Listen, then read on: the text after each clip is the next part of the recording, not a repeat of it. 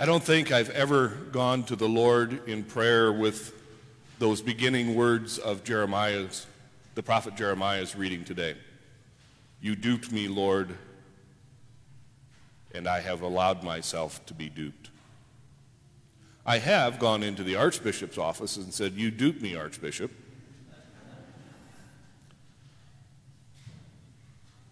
I won't tell you which assignment that was.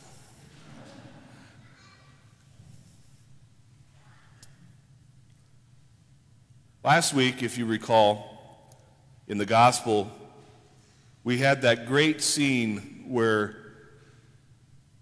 Peter announces for the first time publicly who Jesus really is. Because Jesus asked the question. First, he said, Who do people say that I am? And he got that response. Some say John the Baptist, some say Elisha, some say one of the prophets. Then he turns the question around and says, But who do you say that I am? And Peter immediately responds, You are the Christ, you are the Messiah, you are the Son of the living God. And P- Peter's reward, or his punishment, maybe, is to be called a rock. Simon Barjona, from now on I call you Peter, because you are a rock, and upon this rock I will build my church. And this week, what happens? The rock gets rebuked. The rock gets told that he is a Satan. A better translation of that line uh, from the Greek would be You are a stumbling stone. You are an obstacle. I think that many of us throughout our lives in various stages or in any given week can identify with St. Peter. We're given a mantle of responsibility, and we stumble and we fall, and we get rebuked, we get challenged, we get asked to try again. And I think that's one of the most important messages of this gospel today is that Jesus knows that whatever task we take about, we have the ability to mess it up. He knows that we will stumble and fall. But he continues to invite us to engage. He continues to invite us to take on our baptismal promises, our commitment as disciples, as witnesses, as evangelizers. Paul, in the second reading today, in his letter to the Romans, urges us to take up the cross, to totally give ourselves over to the person of Jesus to get out of the way of his work and his action within us. Pope Francis, since beginning of his pontificate, and Pope Benedict and St. Pope John Paul II before him, talked about the new evangelization.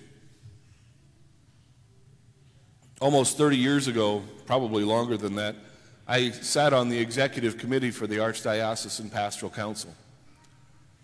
And in that monthly board meeting, one of the chancery offices would come in and they would make a proposal that we needed to begin to evangelize the people of the archdiocese.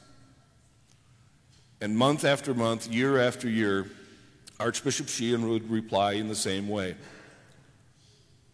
We can't evangelize others until we evangelize ourselves. And that would end the conversation, and they would come back the next month and make the exact same proposal. I think one of the reasons we as a Christian community, as Catholics, are so hesitant to take on the new evangelization, we're so hesitant to become missionary disciples, to become evangelists, is we really don't have a framework within our minds uh, to put that in. What do you mean you want me to be a disciple? What does that mean? What do you mean you want me to be an evangelist? What does that mean? It can mean different things for different people. Responding to our de- baptismal call is simply getting out of the way and letting God's action move us, accepting that we might mess it up, we might fail. But God doesn't send Peter away, He continues to teach him and to guide him so that he can fulfill his Petrine ministry. Being a disciple and an evangelist for us today is responding to the call to be a lector, to be an EMHC, to provide music, maybe even to mow the parish grounds. It's doing something to further advance the Word of God or bring Jesus to people that helps others to say, you know what? If Brian Corkle could get up there and read, so can I. If Dick Palmgratz or Dick or Mary Menerick or whoever else might be in EMHC can get up there and distribute the body and blood of Jesus to people, I can do that too. I'm not perfect, but neither are they. Mary, I know you're perfect. Sorry. Your halo is really bright this morning.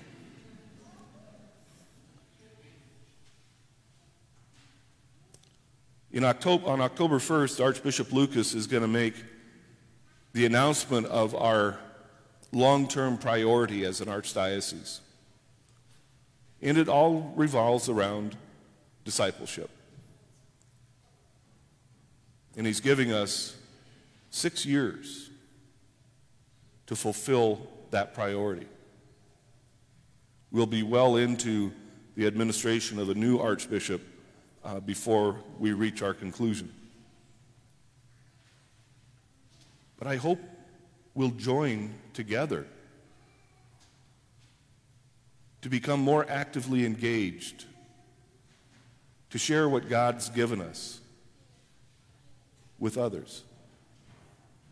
Another example of dis- accepting discipleship and being evangelizers would be our five day school teachers at St. Mary's, or those who help with the youth group or the uh, RE program.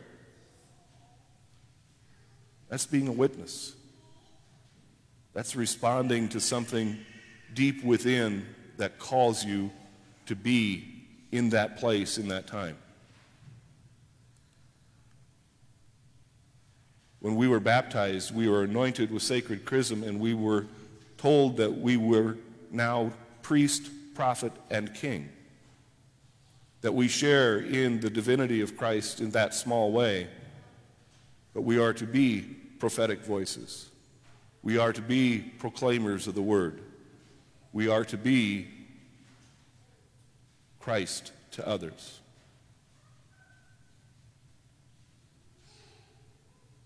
I hope that all of our parishioners will continue to join us on the journey.